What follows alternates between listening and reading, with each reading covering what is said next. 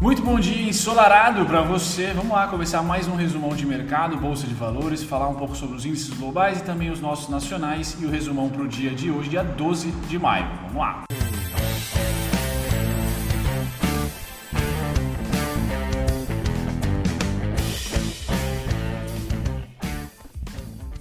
Muito bem, começando pelos principais índices globais, Estados Unidos aqui na pole position, Tio Sam, temos S&P neutro, para Dow Jones uma queda de 0,45, então neutralidade para ambos, índices à vista aqui, tá certo? Europa representado por Alemanha e Reino Unido também neutro hoje no dia 12.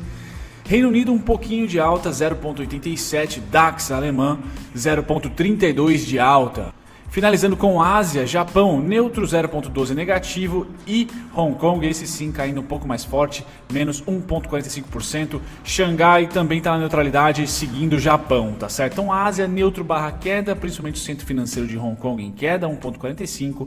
Europa e Estados Unidos neutro com destaque para o Reino Unido positivo de 0,87. Bacana, passamos para a região destra aqui do nosso vídeo, vamos para os futuros de petróleo. Muito importante, então petróleo bruto já beija ali os 25 dólares, o que é uma maravilha, e o nosso Brent fica acima dos 30 dólares. Aqui a gente sempre quer ver 35, 40, principalmente para nós brasileiros exportadores aqui, deixaria todo mundo no campo lucrativo de uma maneira mais simples, tá certo? Lógico que na bomba do nosso posto ficará ou voltará a ter preços razoáveis ou normais, porém o desconto nunca é tão grande na ponta. Né? O que mais importa para a gente é a balança comercial, principalmente para acionistas. Tá certo? Na economia real a gente demora mais para ver, mas principalmente acionistas aqui é interessante porque Petrobras e companhia passam a ser a terem maiores margens ou até serem lucrativas, né? Abaixo de 30 dólares aqui, muitas petroleiras estavam simplesmente pagando para produzir.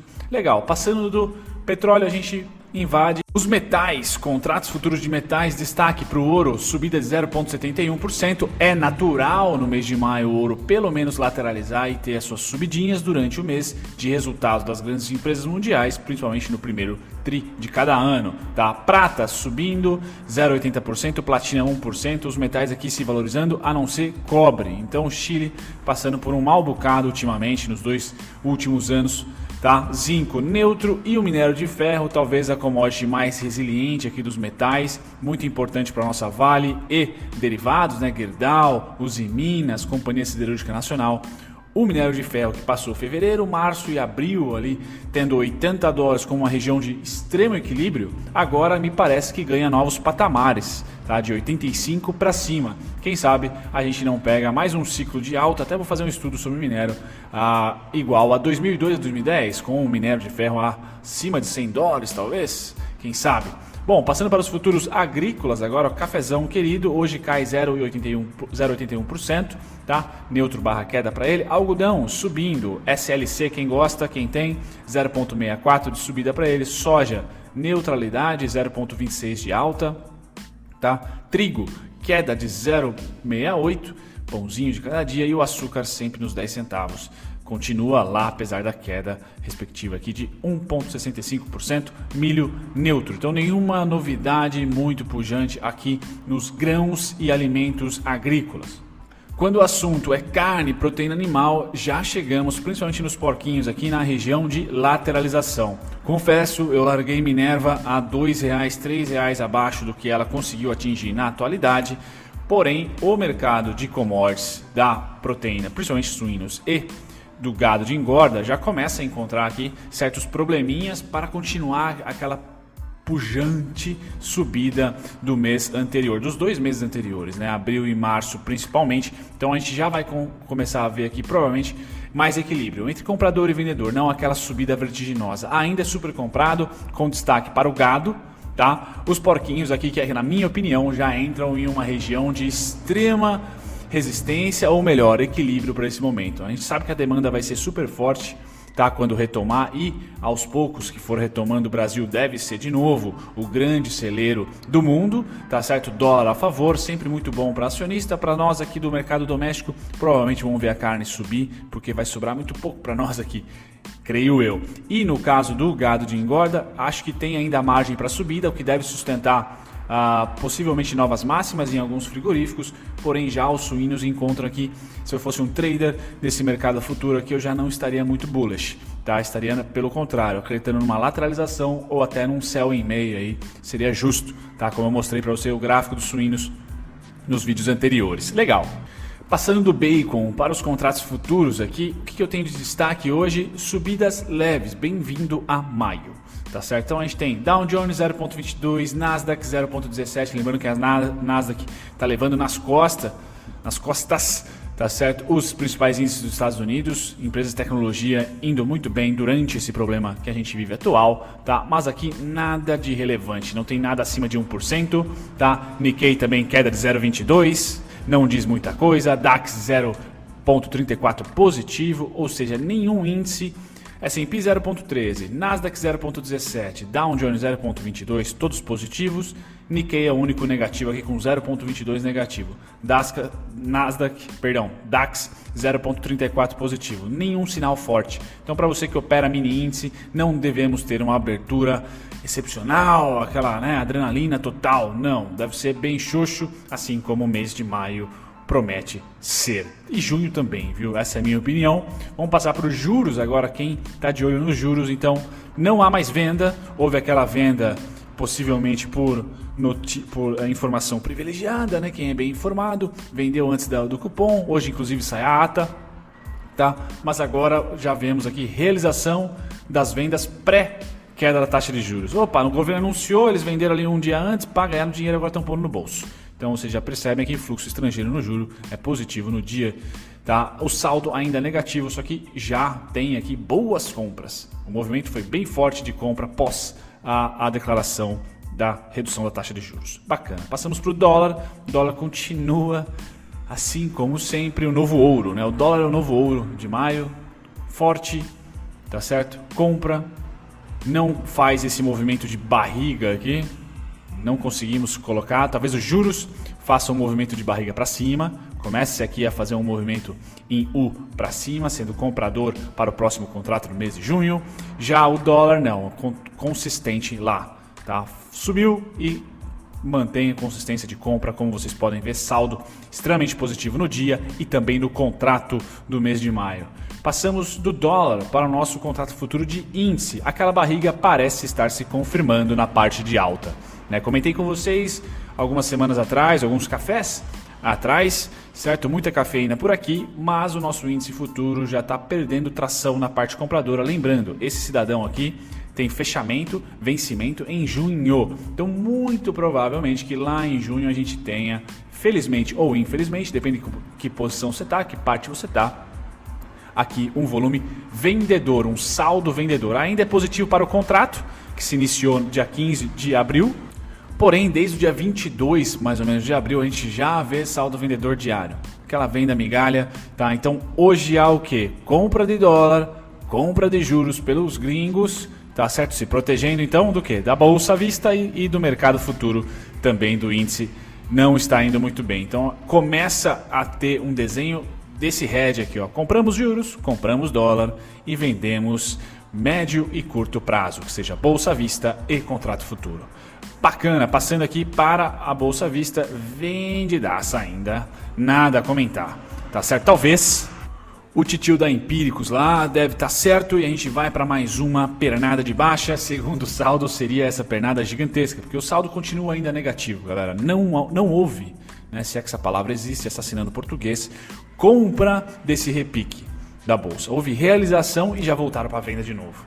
Tá, então, stock picking é o mais importante. Não vejo uma, um bom momento para a Bova 11, para índices, né? Vejo um bom momento para você escolher ali algumas ações que você está de olho, tá certo? E que principalmente, se você for trader, você está olhando fluxo. Ah, um fato relevante ali no RI, ou você está acompanhando Times em 3 todos os dias, fazendo sua, sua planilhinha de saldo, tá? Porque ainda temos multi venda no médio prazo, acumulado no saldo e também no dia. E temos aqui não tem vencimento, então essa venda aqui pode ficar para sempre, tá? Diferentemente do contrato futuro, que começa a ser vendedor, eu acho, muito provavelmente da metade de junho. Não sei se esse contrato necessariamente vai fechar negativo, mas está com cara que sim. Tá certo? Então aqui é o curtíssimo prazo e com tempo de validade junho, dia 15 de junho. Legal. Principal notícia de hoje, galera, tem a ata do cupom, tá? Para explicar pra gente sobre políticas monetárias em geral, tá? Mas nada que vá mexer demais com o mercado. Não deve mexer na abertura do nosso digníssimo. Aliás, com certeza não vai mexer com a abertura do nosso mercado uh, futuro. Temos às 9h30. O IPC núcleo mensal também não mexe, tá? Então hoje é um dia bem fraquinho aqui de notícias, não tenho nada a destacar para vocês, tá certo? Bom, vamos às principais oscilações de ontem. Com o maior volume, destaque é para quem? VVAR, tá?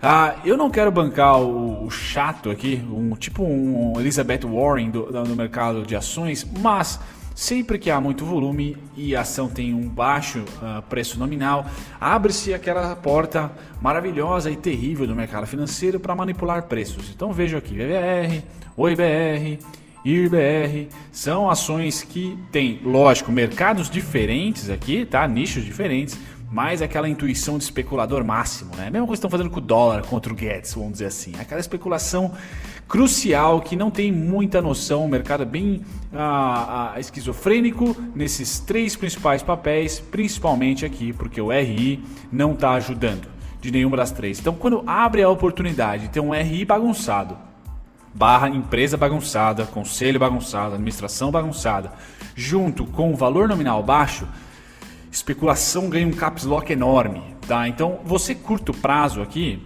é uma maravilha. Agora, você longo nem abre o gráfico, tá? Porque é bastante especulação, principalmente porque cabe muita liquidez nesses três papéis, são os três papéis mais negociados da bolsa e diferentemente da Petrobras, não tem muito bicho-papão aqui dentro para segurar preço, espernear e, e, e né, segurar ali a cotação. Aqui é terra de ninguém, tá? Principalmente agora. A IRB não era, agora é.